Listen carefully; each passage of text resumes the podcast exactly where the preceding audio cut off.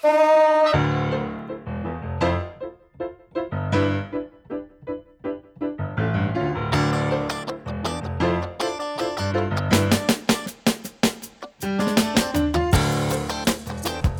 right, we are back. This is our podcast yet again, Jay. What do you think? How you feeling? I'm surprisingly excited to be back. I know. Me too. I'm really excited too. So, uh, we are going to jump right into this and uh, let's quickly do a recap of the last episode Sounds that uh, we talked about.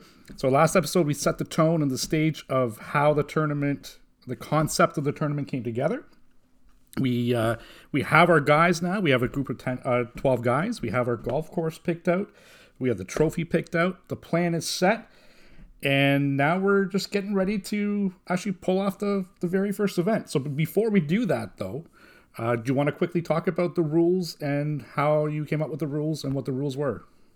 Sure. So I think yeah, we how the story of how we came up with the rules was largely covered last episode, but let's focus in on what those rules actually were because I think it's going to set the stage for a lot of what we talk about going forward. So here's a brief overview of the rules. Anyone who's played will tell you there is more to it than this, uh, but here we go. So the tournament will consist of 36 holes, breaking down broken down into four rounds of nine holes each. The first round was not a team round per se. This is straight up stroke play golf, every man for himself uh, to determine the captains. So everyone played nine holes. We went out in three different groups because there were only 12 of us. And we just looked for the lowest score and or the uh, the two lowest scores, and those two um, would become our respective captains. So we had to wait until everyone finished the nine holes, and that took a little bit of time. So once we had our captains, uh, they needed to make their picks. So we designated certain picks to certain captains. We didn't, didn't just go back and forth. One person picks, then the other person picks. So why was that? What was the rationale behind that?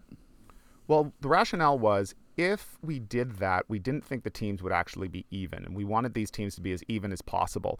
So if you think as the first captain being the overall number one seed and the second captain being the overall second seed, the first overall pick would then be the third seed, and so on until you have 12 seeds. What we wanted is when you added up the seeds on each team, that they would actually be equal.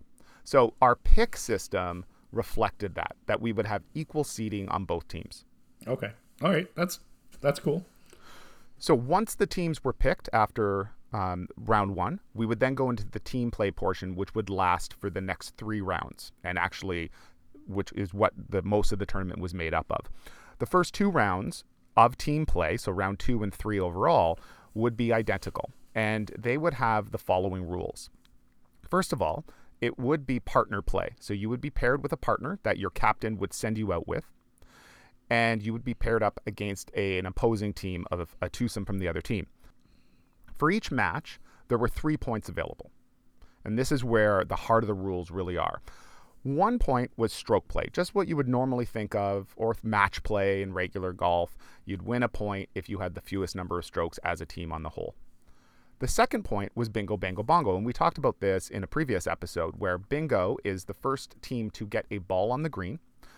Bango is once both balls are on the green, uh, the one that's closest to the hole would get bango. And then bongo is the first team that actually gets their ball into the hole, not in the fewest number of strokes, but in real time. And so, because of it being this way, we had to follow strict etiquette that the person who's furthest away always had to go, even Right. if that meant you were putting.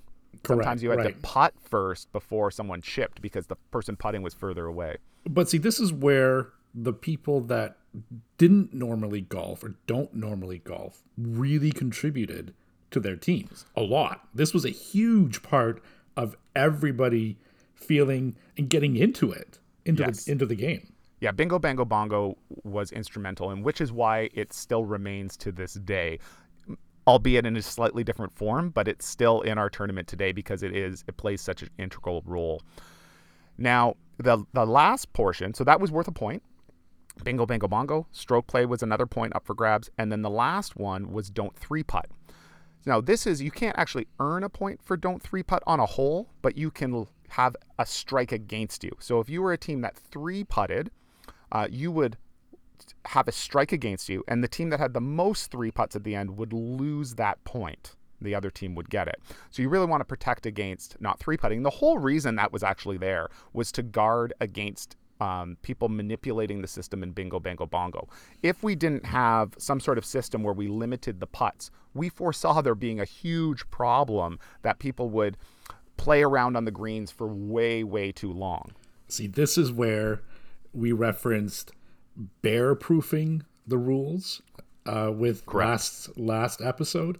This is where that comes in. Absolutely. Because somebody like Bear or yourself would totally take advantage of that, and, and not a, in a bad way. It's just it was it's it's an area where you you can see where you can gain some advantage, and you take it. That's right. And so we saw that. What we didn't, but we didn't foresee everything, as we'll talk about a little bit later on today. Uh, so those were the three points. So every match that went out, you there had three points up for grabs, and they were scored separately. So you had your match play portion, your bingo bango bongo, which by the way wasn't a hole by hole thing. It was t- uh, tallied total after nine holes. So you had to keep track of how many bingo bango bongo points you had and kept comparing it to the opposing team. And the team that had the most bingo bango bongo points at the end of the nine holes would get the bingo bango bongo point, right? Whereas the match play portion was hole by hole. You would go one up, you would go, you know, all square, whatever the situation is.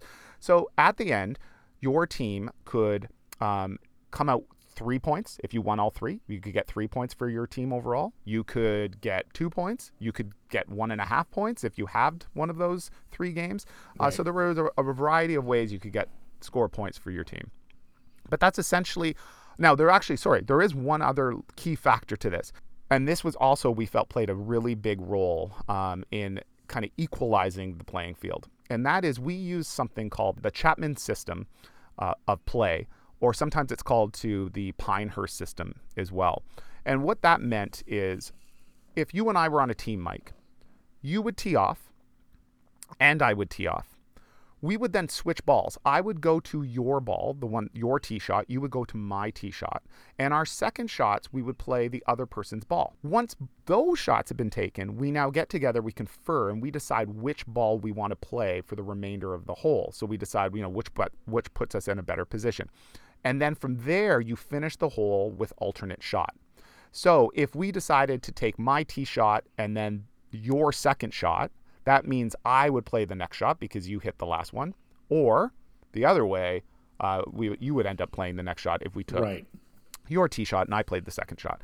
And so this way, everyone teed off, everyone hit a second shot, everyone's contributing, and we thought it was actually pretty good. We thought it was a really good system, and, and it was. The only downfall of it was it took a lot of time because people as people started to get into it, now you're having conferences on every shot on the on the hole, right? Like every hole there is and I, I mean we we kind of talked about this before, but I would hate to be anybody outside of our tournament playing behind us because it just took a lot of time. We we really really oh, yeah.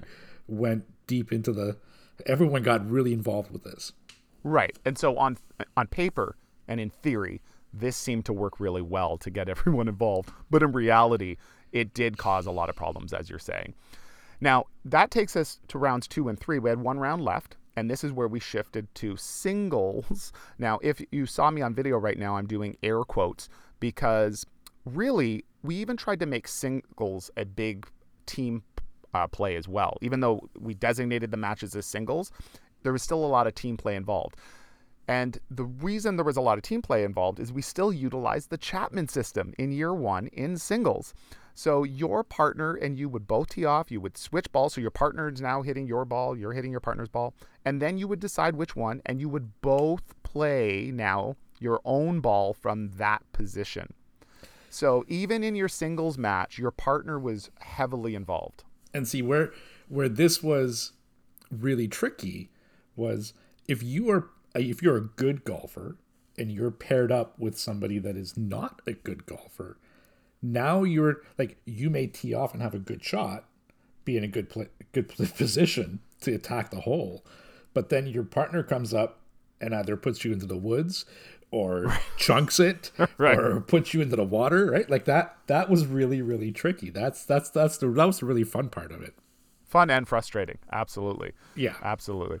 So one more thing we should say is for rounds two and three, the captains got to decide how those pairings were made for their own team. They didn't know what the other team was going to do, but they decided who would be paired with who on their team and which order they would go out.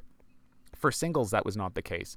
Singles was uh, predetermined based on your seeding, which was based on where you were picked. So the, the captain would play the captain, the first pick overall would play the other team's first pick overall, and so on. Also, your playing partner for that last round, and as we just outlined, would come into play with the Chapman system, was also predetermined uh, based on seeding. So the, the captain would play with their lowest seeded player. Then okay. the captain's first pick would play with the second last pick player, right? So you would get kind of these, it would even it out. Right, right. So yeah, so that it, that's basically an overview. Like I said, there's other little uh, twists to the rules, um, but th- that, those are the big ideas. So, as um, as the captain now, the the strategy side of all these games and pairings was absolutely crucial, right? So for for people like yourself and Bear who really really enjoy the strategy side of of competition, this is where you guys really excel and admittedly, I don't really enjoy the strategies. I, I like taking part in it, but to go through and and manipulate, you know, I want to put this pairing versus this guy, and like I don't necessarily enjoy that side of it. So mm-hmm.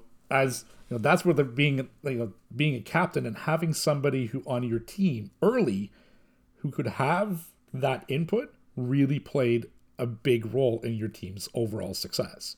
Absolutely. And it could also cause frustration on your team because you have to remember the first strategy comes in after the captains made their pick. We've only played nine holes.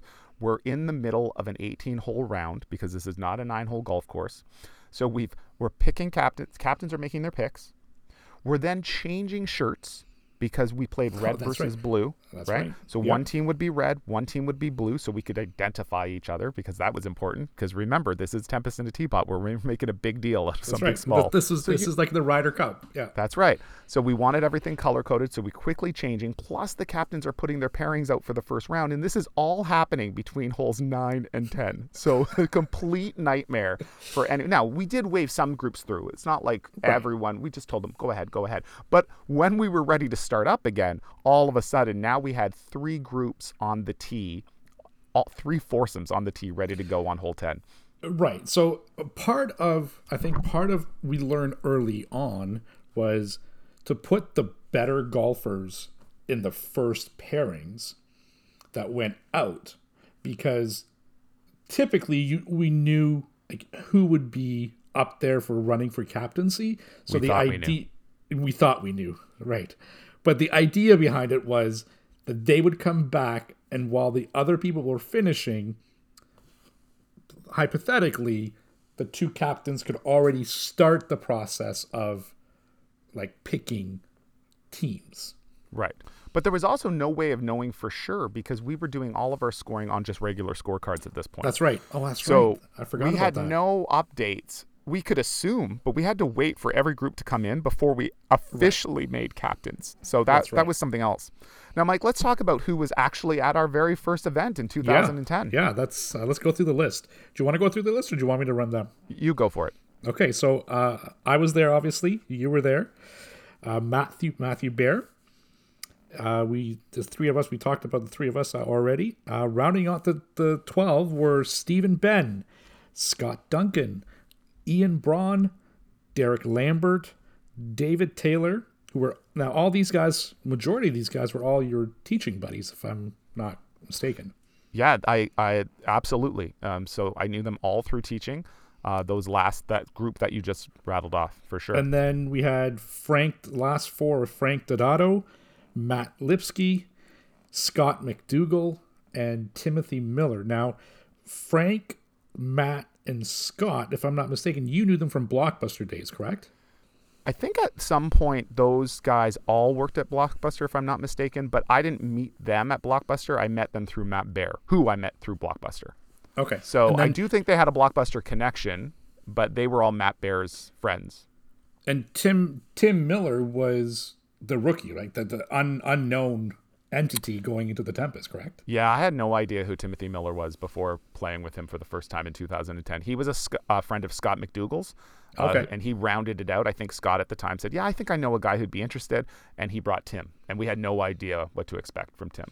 So can we can we talk about this is where the Tempest craziness between you and I kind of started, I think, right? Because Absolutely. leading to this tournament, we talked daily for a long time about what we expected and how we expected all this to play out. Who was going to be captains, and played. We were playing scenarios like, okay, so if this person's captain, who do you think is going to be the number one pick? And we went through all of that, right? We did. And in fact, it, now that I look back at it, it kind of paved the groundwork for what we're doing today. Right? Absolutely. Because we Yeah. started these scenarios of, well, what if this happens? What do you think's going to happen? And I think both of us, we had a kind of a, an expectation, I think, that we agreed upon at the time, what we thought was going to play out in the captain's round. Yeah, so for me, I didn't know I didn't know any of the players that were your teacher friends. So all of those guys like Stephen Ben, uh, Ian Braun, I had no idea where their skill levels were, where they were at golfing wise. Mm-hmm. And I remember you telling me about Steve Ben and how Steve Ben is a is a pretty good golfer. And I was thinking, okay, like, okay, it's pro- most likely, chances are, it's probably going to be Jay and Steve as the two captains. And then how am I going to align myself? Because I don't want to be on Steve's team because I don't know Steve. I want to be on Jay's team. So I'm like, okay, so how do I align myself to make sure that Jay Jay picks me there, like with the next pick, whenever he gets a chance? And I kind of wanted to hide in case Steve Ben was first pick. I didn't want to be his first pick. Right. So for me, I'm like thinking to myself, okay, like I've got to I got to play well, but not too well, so that I get a chance to you know be your pick going into this. Yeah, I think at the time I was probably saying some stuff like, yeah, you know, anyone could win. But in my head, I kind of agreed with you. I'm like, I was kind of looking at the roster of guys. I'm like, I, I think I have a pretty good chance. And I think I'm going to be up against Steve Ben. Now, I didn't know who was going to be first captain or second captain, but I agreed with you. I thought most likely it's going to be me and Steven making our picks. And then so what we did is a lot of our scenarios revolved around whether I would get the first pick being first captain or whether I would get the second and third picks, right? And what what would Steven do in that position? Because Right. the flip is also true. He didn't know you. So one of the questions was, you know, would Mike get picked by Steven or is Steven going to go with one of these teacher friends that he is more familiar with? Right. And so those were the scenarios we were running. I don't think we ran any scenario of what actually transpired. No, not at all, not at all. Like I I I, I had fully resorted to you being one of the captains, and somehow me finagling my way to being one of your early on picks. that's that's that's why that was my mindset going in. So I also kind of felt like okay, like I kind of have a little bit of a chip on my shoulder, like I gotta like prove something, like you know. Yeah, I, you I- often do. I, I felt like you know what, like I, I gotta be one of the better golfers from this crew. Like I don't know most of these people, but I, I gotta believe I'm one of the better golfers in this crew. So And you were. yeah, yeah, I, yeah. You were, as it turned out. Okay, so let's run through the scores. Now, this is interesting because as we reflected on this year, we kind of said the same thing. A lot of the details of the matches, we remember some stuff, but we don't remember a lot. But Right. we both remember the pre-Tempest talk, which is so funny. Yeah. We remember discussing the, this and, and what we thought was going to happen. Um, and then we also remember a little bit of the captain's round. So I remember getting up and we weren't we were well prepared, but it wasn't like future years where everything was going to be laid out. So in the captain's round, I don't even think we had discussed who was going to tee off with who. We just kind of went off. And I'm pretty, I think it was Matt Bear's suggestion that, well, Jay, you've got to hit the first shot because you kind of organized this, Yeah, right? So you got to, yeah. you got to hit the first one. So I'm like, okay, so everyone's watching. And I remember that moment, everyone's watching and I tee off. I have no idea. I, I'm guessing it was an awful shot, but I actually have no idea. And I, I remember being nervous though. And away we went. And wow, it did not go as planned. I know I played a lot. I was frustrated. And I, I know you were in my group. Yeah. We played alongside each other, and I remember you telling me like, "Oh, don't be frustrated. Don't worry. It'll come around. It'll come Yeah. around," and it never really did. Um, so let's run through some of the scores, Mike, just for here. Here were the the 12 guys and their scores for that opening captains round back in 2010.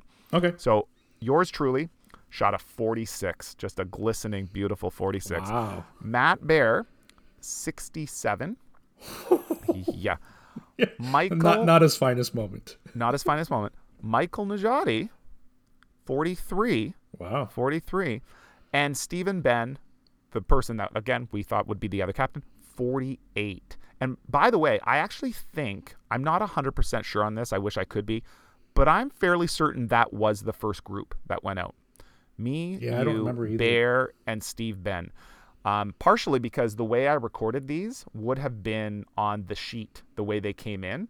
So I would have written them into the computer the way the scores came in. And when I remember that, I, I kind of remember playing with Matt Bear and, and him talking through the scenarios as well. Because you got to remember, he was the other person that really planned this out with us. Right. So we were all together. Uh, and so that group, we were sitting around going, well, well, I, I knew I wasn't going to be captain, So, and Steve I- Ben I- wasn't going to be captain. I got I got to tell you though, I remember thinking this is possibly the worst case scenario for me selfishly because if this holds up, that means you're going to be a captain because you shot a 46 right. and I'm going to be a captain and now you and I are pitted against each other, which I, I didn't want. I didn't want that. That was my like worst case scenarios. Like I, that's not what I want to do. Like I didn't want to do that either, but mostly because I wanted to just be on your team to have fun. It wasn't so much about, you know, winning or losing or worries about that. It was I, I actually wanted to be on your team because I thought it would be fun to do that, right? So let's keep going with our scores. So the second group I'm pretty sure was Scott Duncan, who shot a 52, Frank Dodato, 61, Ian Braun, 51, Matt Lipsky, 59. By the way, par at Acton is 35, and it probably should be 34 right. in reality. They have a par five there that is, lo- it's not a par five. It's a par- longer par four. And, It but would be- anyways, it would be fun to go back and play that course again. It really wouldn't, Mike. It's a disaster, but it wouldn't be fun at all. So then we get to our last group. We had Derek Lambert, 52, David Taylor, 60, Scott McDougall shot a 48 in 2010, tying Stephen Ben, mind you, and Timothy Miller, 41. And Wow. there is our first captain, Mr. Timothy Miller. Wow. So yeah, see that was I see I went from worst case scenario to best case scenario cuz now I have a you know my destiny's in my own control now, right? And Right. you and I kind of talked about this. I really didn't believe that if Tim had the very first pick overall, I really didn't believe that he would take anybody other than Scott because he he was only knew Scott, and it was the to be the very same situation as myself. If I was first pick, I didn't really know any of the other guys all that well, so I was taking you with my first pick. Now, when you said we talked about this, let's just make the audience be clear. We talked about this as soon as we found Tim was ca- out that Tim was captain because we Correct. did and not in our wildest scenarios did we actually think Tim was going to be a captain no, because we didn't no. know him. So we this was not something we had talked about in This advance. this was this was right after like on the course we were talking. Right. You're pulling me aside, going, JJ, hey, I think I think he might pick Scott, and I remember saying to you, no. He's not gonna. I don't think so. Like, and you're like, no, I think he has a chance. And then he's like, you, I remember you saying, like, if he does that, I can pick you and Steve, and we're we're golden. We're set up well. And I'm like, he's not gonna do that. Pick. So he does two things. He chooses his team color because first captain gets to choose the color. Timothy elects to go blue, Well, and, and only because he was wearing blue and he didn't, That's didn't want to get changed. So psychologically, we thought if the other team physically has to go and get changed, that this is a psychological edge for us for the for the for the winning, you know, for the team that makes the other person other team That's go right. get changed, right? So these were all little mind games came into play, yeah. So Timothy picks blue, making you red. You're the second captain. right? And we know Timothy's going to make the first overall pick, and we know that you're going to get picks two and three. And so we're ready for the draft. We're ready to do it. So, Mike, I thought it would be fun, just very quickly. um, to go through the draft order. You can announce who you drafted, and I will announce who Tim drafted as we go through this, just to kind of reenact what happened. Sure. You good with that? Yeah, let's do this. Okay, so me as Tim making the first overall pick, and this is where again you had a little hunch. I was not certain at all. I was actually waiting kind of that he might call my name, and and he kind of talked it over with guys, right? I could t- see Tim, and then Tim announces his pick, the first overall pick for the 2010 Tempest Teapot Draft, Scott McDougal. And at this moment, I smiled inside. It was it was it was a heartwarming feeling for me because I and, and this isn't not to sound cocky or arrogant about this. At this point, I knew we were going to win this tournament because with my second my, my first two picks, I ended up taking yourself and Stephen Ben, which all along we had talked about being the two best golfers amongst the group. That's what we had thought. So in our head, we had the top two guys in our group who are then going to be matched up against people in singles too that are not even the top like the the matchups just seemed so lopsided so quickly when you made those picks that it was like I agreed with you. I was like I was still in shock because I really didn't think he was going to pick Scott, but once he did, I was like, "Oh wow!" And you made your picks like that. You were like, "James." No, I, I already knew. I already knew that this was. I, I knew who I was going to take, and the moment he said Scott, I'm like, yes. so it was it was it was an exciting moment. So now uh, Tim makes his makes the next pick, and he selects Scott Duncan. Wow. See, that's shocking. That is absolutely shocking because I can't believe Scott Duncan went that high. Well, see, I think it was more shocking as we got as the years went by. Sure. But early on, we, you got to look at the score. Scott shot a 52, which, by the way, was only the only person who was left that uh, shot a better score was Ian Braun, who shot 51. It was just a one-stroke difference.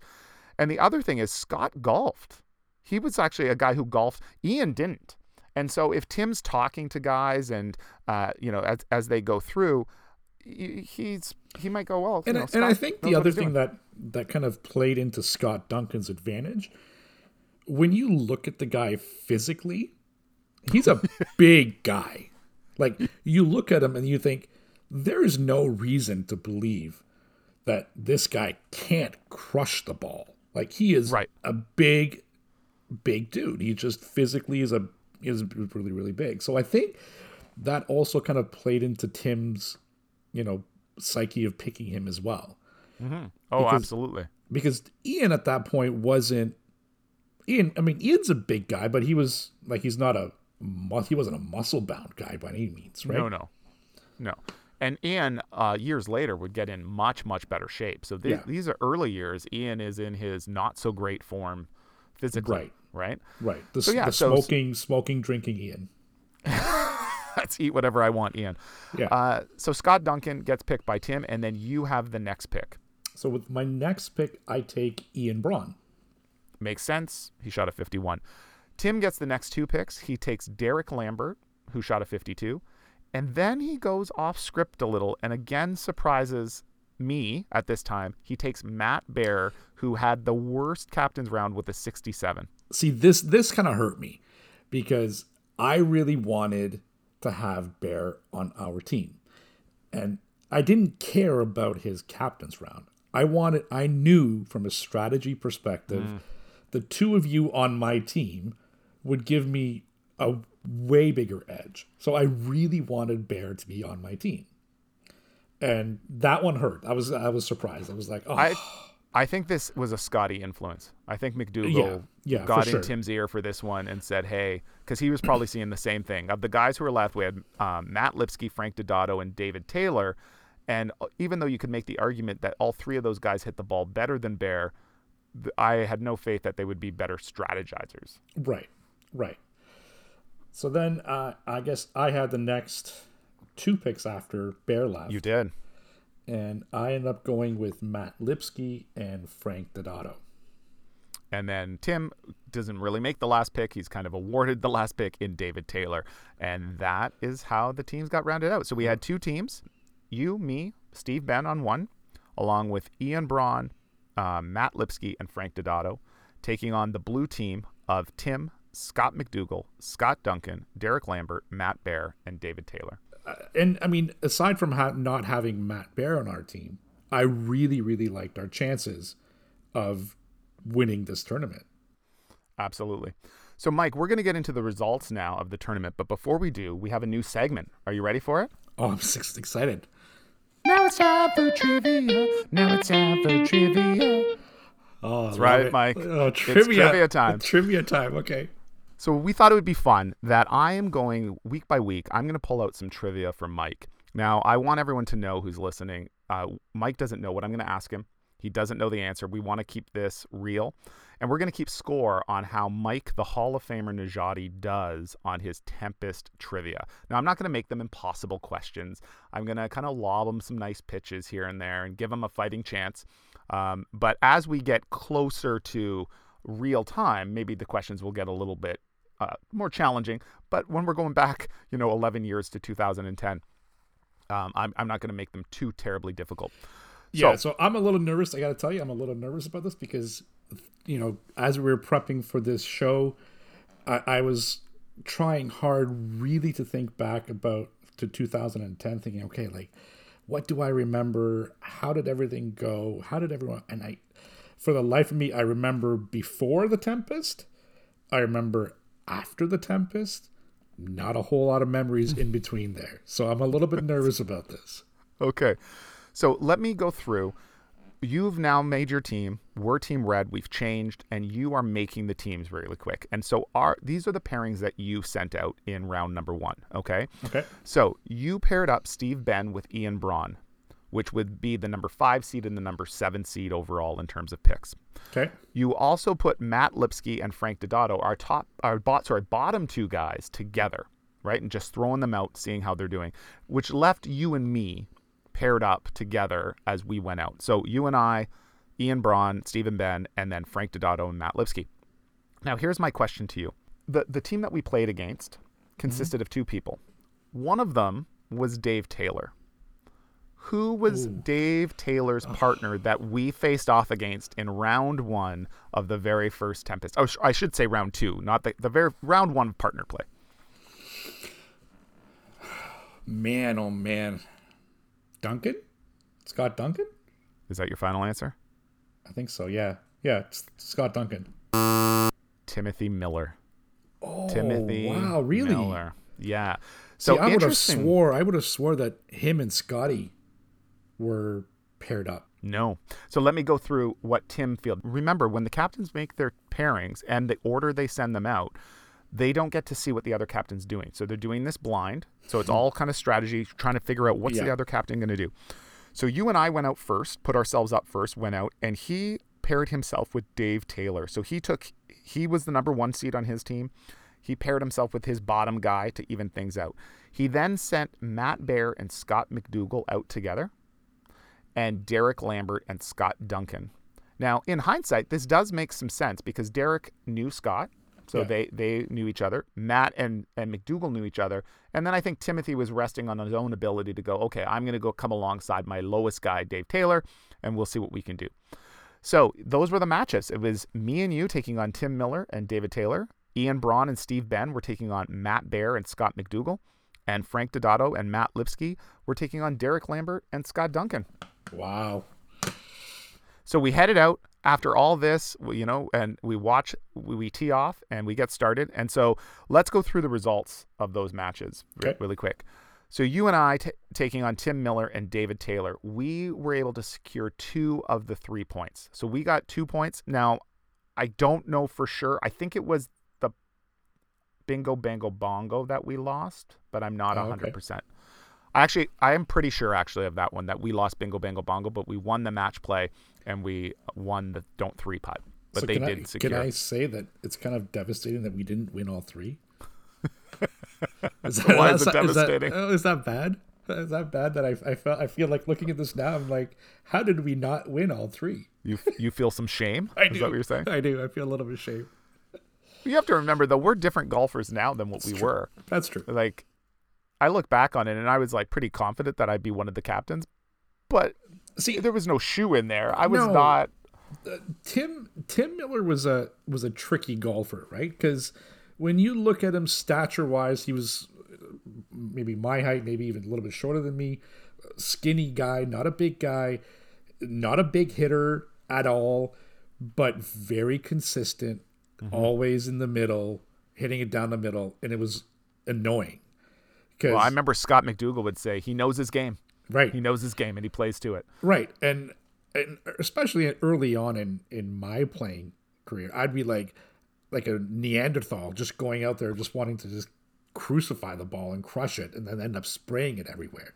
You mean up until last year? Is Yeah, that- pretty much, pretty much up until last year. Yeah, so and I I look at Tim like he he'd hit a ball and he'd be down the middle about 150 160 yards nothing significant but right down the middle and i'd be like i can cr- I can, i'm gonna crush this guy and then i'd mm. get up and hit the ball and swing and slice the ball way out into the woods and be like oh so annoying but, But yeah, so he's you keep it in play, you're going to be a contender, right? especially at acton Right. Yeah, because it's not long. No. It's short hole, so you just got to keep it in play. So yeah, so we essentially won that match, two points to one point. But Blue got a point on the board, and we had two on the board. Then Ian Braun and Stephen Ben were playing Matt Bear and Scott McDougal in match number two. Ian Braun and Steve Ben secured one of the two points, whereas Scott McDougal and Matt Bear picked up two, which surprised me looking back. I That still am a little shocked by that. wow that is i'm surprised too i'm really But you know- surprised Bear would often talk about how they just didn't have strategy. He's like, yeah, they could have beat us, but they just didn't Right, understand and- the strategy in the game. And looking at, I mean, you've got Scotty and and Bear. Both of them really enjoy the strategy side of it. I can I can see that totally. And Mm-hmm. Yeah. and Steve Ben, great guy, really really nice guy, but I think he was he was more out there to have fun than Oh yeah, right like that. he was there for the socializing and the golf. yeah. Whereas Matt and Scott would be like, we're going for the jugular. We're going to strategize. That was Right. their their angle. And then in our last match, it was Frank Dodato and Matt Lipsky taking on Derek Lambert and Scott Duncan. And Frank Dodato and Matt Lipsky picked up two of the three points, leaving Scott Duncan and Derek Lambert with one. So after the first round of team play, the red team had five and the blue team had four. So it was a one point lead for red heading into lunch. And and see, this is what happens every year. Every year, I look at, you know, we talk about it all ad, ad nauseum, but we look at teams, and I look at teams, and I'm like, on paper, we, you know, one team should be dominating on the other one. It really shouldn't be that close. But the beauty of all the rules and stuff that and the games that you've put in place into this, this is what makes it close every time. There is never, I don't recall a Tempest where it's been a complete blowout. Like The tenth. well, from round to We'll round, from round to round, you'll have you know advantages, but at the end of the day, it always comes down to be it gets pretty darn close. Yeah, well, by the end of it, I guess. But it for our tenth tenth, and we'll get there in a few episodes. We got our arses handed to us for the most part. We made it respectable. We we made it end, respectable. Anyways, so we sit down for lunch. This I actually remember. All of us piling into the Acton clubhouse, ordering like wraps and burgers, sitting with our teams, talking strategy. And while we're waiting for our food, we're talking about what happened. And, and I'm loving it because this is this is great, right? Right. We're telling stories about what happened. And then we start the discussions about well, what are we going to do for round three? Who, because you can change up your teams at this point, right? So, are you going to make an adjustment? So, we're all sitting together, kind of strategizing, going, what are we going to do? And if you look at it very interestingly, um, we as Team Red, and more specifically you, because you got to make the final call, decided to send out the exact same roster in the exact same order. Right. So, So, you said, "Hey, I think the logic was we had we we came out ahead." Yeah, and and I I remember talking to everybody, the pairings, saying, "How did you feel? You know, did you did you like the pairing?" And to a man, everybody said, "Yeah, this is great. Like we we won, and let's just why change it? Let's just keep it mm-hmm. that way." So we're like, "Yeah, why why why if it's not broken, why fix it?" Right. And so Team Blue Mike had a very similar thought. They decided to keep their teams and pairings together. The only thing they did differently is they changed up the order. So instead of sending uh, Timothy Miller and David Taylor out first, they sent Derek Lambert and Scott Duncan out first, who ended up playing us in Right. the uh, round two. And so Ian Braun and Stephen Ben ended up playing Tim Miller, David Taylor, and then Frank Dodato and Matt Lipsky ended up playing Matt Bear and Scott McDougal. And I seem to remember Matt and Team Blue being quite happy about this, saying like, "Yep, that's exactly what we wanted," right? Saying they're they're all excited, saying, Th- that that sounds right about with Scott. yeah. Oh yeah, Scott and Bear. Yeah. Right? They're very like exactly what we wanted. This is you played right into our hands. So we go out and now we're starting back on hole number one of the Acton Golf and Country Club, starting round number three. And remember, red is leading by one. So let's go through this, and let, we're we're not going to spend a ton of time on this, but we'll just before the team play ends, we'll talk about what went down on hole number eight. So you and I played Derek Lambert and Scott Duncan, and we ended up taking two and a half of the three points. So they got half a point. Um, Ian Braun and Steve Ben only picked up a point again, and this time Tim Miller and Dave Taylor picked up two points for the blue team. And then it came Okay. down to Frank Dodato and Matt Lipsky against Matt Bear and Scott McDougal. And Matt Bear and Scott McDougal won two points, and Frank Dodato and Matt Lipsky only won one. So for round two, the totals were red picked up four and a half points, blue picked up four and a half points. So we actually ended up as a team having it with blue for round number two. And the total after round two was red nine and a half, blue eight and a half. But before we jump into singles, Mike, we should probably discuss the shenanigans that went down at hole Yeah. eight. Yes. So part of this, you know, the strategizing on, you know, in this tournament on hole eight, you and I decided that we need to put ourselves in a best possible position to putt to get the bingo bango bongo points. Mm-hmm.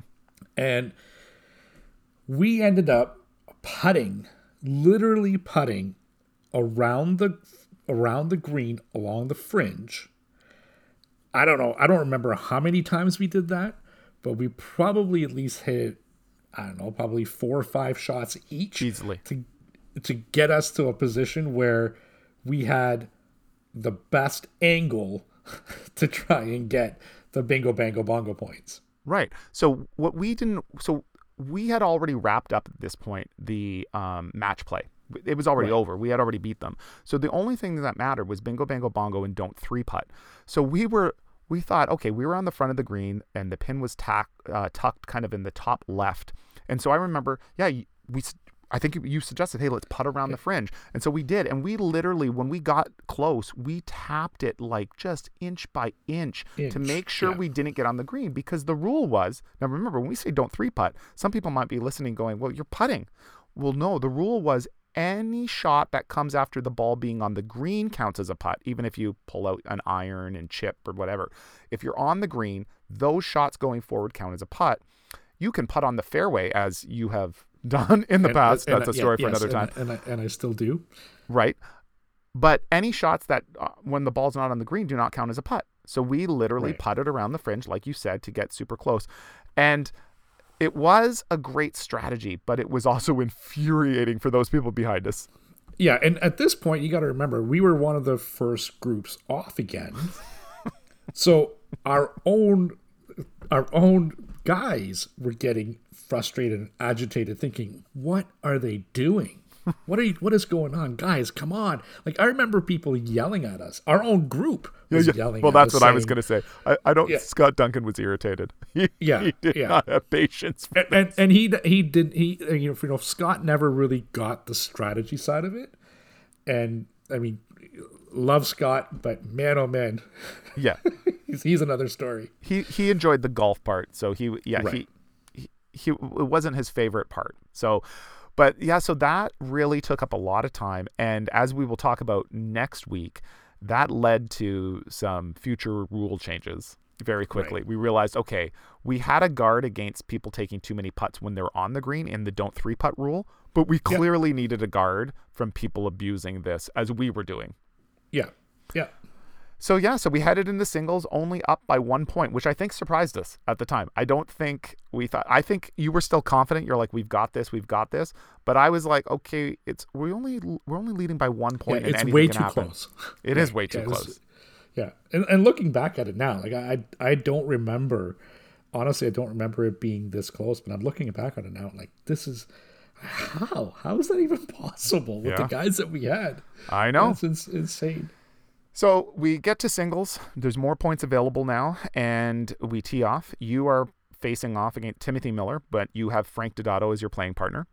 Um, I'm facing off against Scott McDougal with uh, Matt Lipsky as my playing partner, and then Stephen Ben is facing off against Scott Duncan with Ian Braun as his playing partner. And again, remember the Chapman system's still in play at this point. And but all three games are still in play as well. So each singles match has those three points up for grabs. So there's a lot of points. So one Right. point is not a big lead at this point. There's a lot of Yeah. points still out there. Yeah, and it's you know I, I still I like you said I really did feel confident going into the singles that we were going to pull this off because you know on paper to me it was a no brainer that we had the better team. So I thought okay like if we can get to the singles ahead we're going to run away with it. I really did, and then you know I figured you know I would I really figured in my head I really thought I would beat Tim. I mm-hmm. really did mm-hmm. and just because he wasn't like I figured he's not a long hitter and I think I can I think I can get him. But I and I knew that you and Ben I'm like that's a given. You guys are going to get all your points. You so would, if I well, can if but because of the Chapman system and you still had someone else hitting some of your shots, I was still a little concerned. Right. If it was if the ball was solely on my racket, I might think otherwise. But So- because I still had someone hitting some of my shots, I was like, mm, yeah. But and, and you know what the, the other thing too was that you and Scotty had a bit of a rivalry coming like coming back from like this is part of the going back to the mini golf days, that's right? right. That's right. And and at this point, Scotty was just being totally obnoxious, chirping, chirping, chirping, getting in your head. And I know what you're like. When somebody's doing that, it really motivates you to just like go harder than you normally would. So I'm thinking, this is great. Scotty's egging him on, and Jay's going to be fired up going into the singles. Well, we did, like you said, we had a bit of a rivalry at the mini golf, and uh, often we would be captains at our mini golf tournament. Not always, but often. And Scott talks about how great of a short game he has. In golf, I do not claim to have a great short game. Anyone who knows me well in golf, I actually I hate putting. Like I think I'm going to miss. I always think about how many different ways I can miss a putt uh, rather than seeing it go in. But in mini golf, it's actually the opposite. I'm like very, very confident in mini golf, and I don't know what the difference is. But Scotty and I had this rivalry, and this one year, it was so great.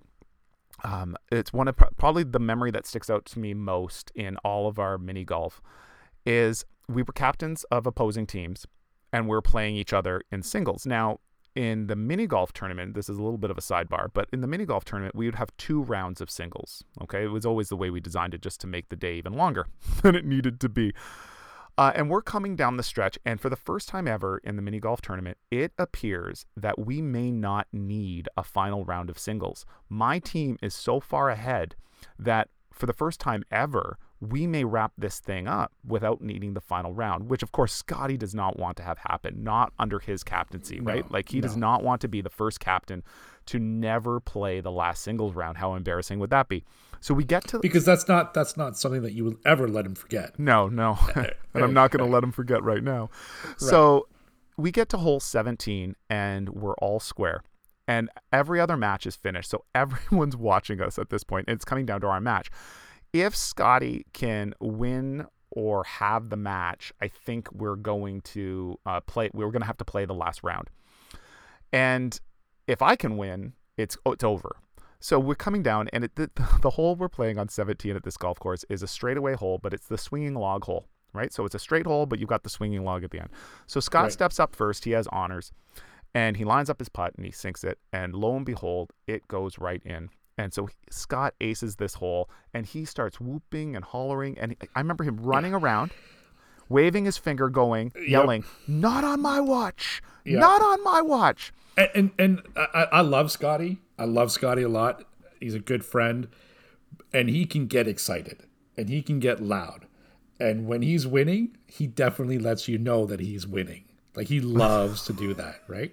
So I remember that. I remember. I think that might have been one of the last mini mini golf tournaments that I, I attended.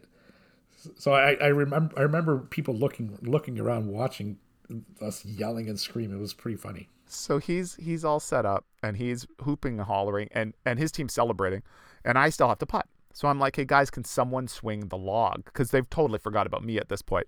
So right, someone swings the log. I hit the putt.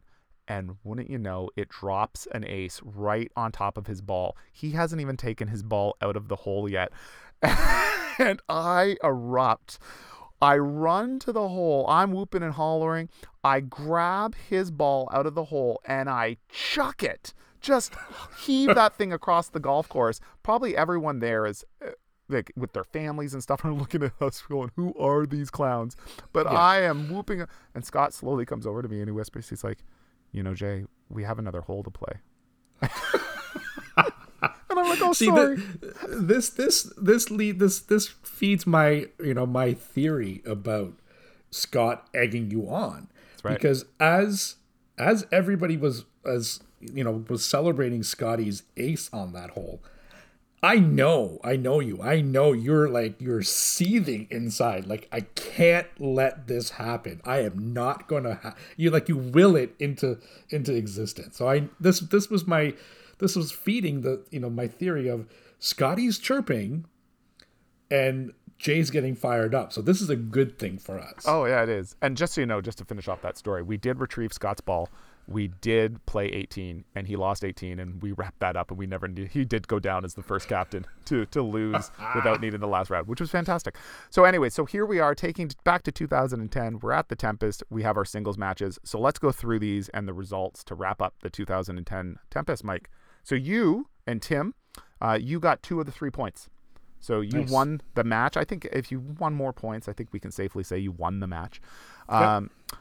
I played off against Scott McDougal. I got two and a half of the three points. Scott managed to get half a point with a tie in the don't three putt. Right. Steve Ben um, halved his match with Scott Duncan. They each they split, which I wow. found surprising, but they did split it. That is stunning. Ian Braun played Derek Lambert and picked up two and a half of the three wow, points. Good for you, Ian. Good for good for Ian. And Matt Lipsky played Matt Bear. Matt Lipsky came out ahead, two to one. Yep. And Frank Dodato played David Taylor, and David Taylor defeated Frank two to one. So in the singles play, we picked up 11 and a half more points. Team Blue only picked up six and a half.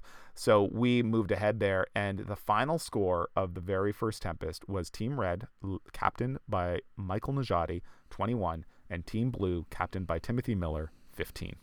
Wow. Yeah, see, I, I don't I don't remember I, I kind of black out. There's moments that I, I, remember about that first event, and there's a lot of it that just kind of mm-hmm. blacked out. And I think it's part of the, you know, I kind of go into a zone when I go into the Tempest, Jay. no. No. but so we finish off the first tournament.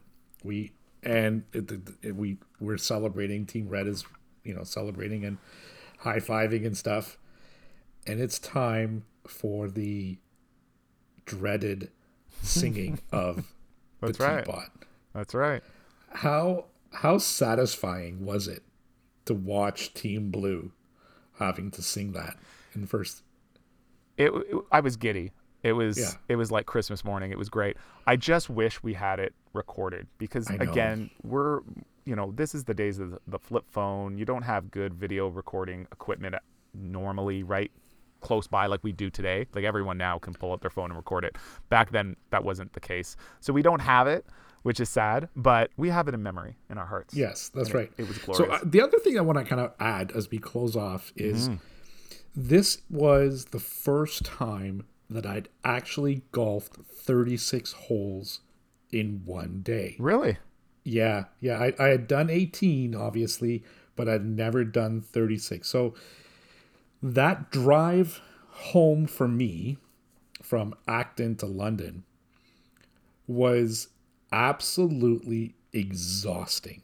I remember like rolling out of the car when I got into London and every part of my body hurt. My feet hurt, my back, my my hip.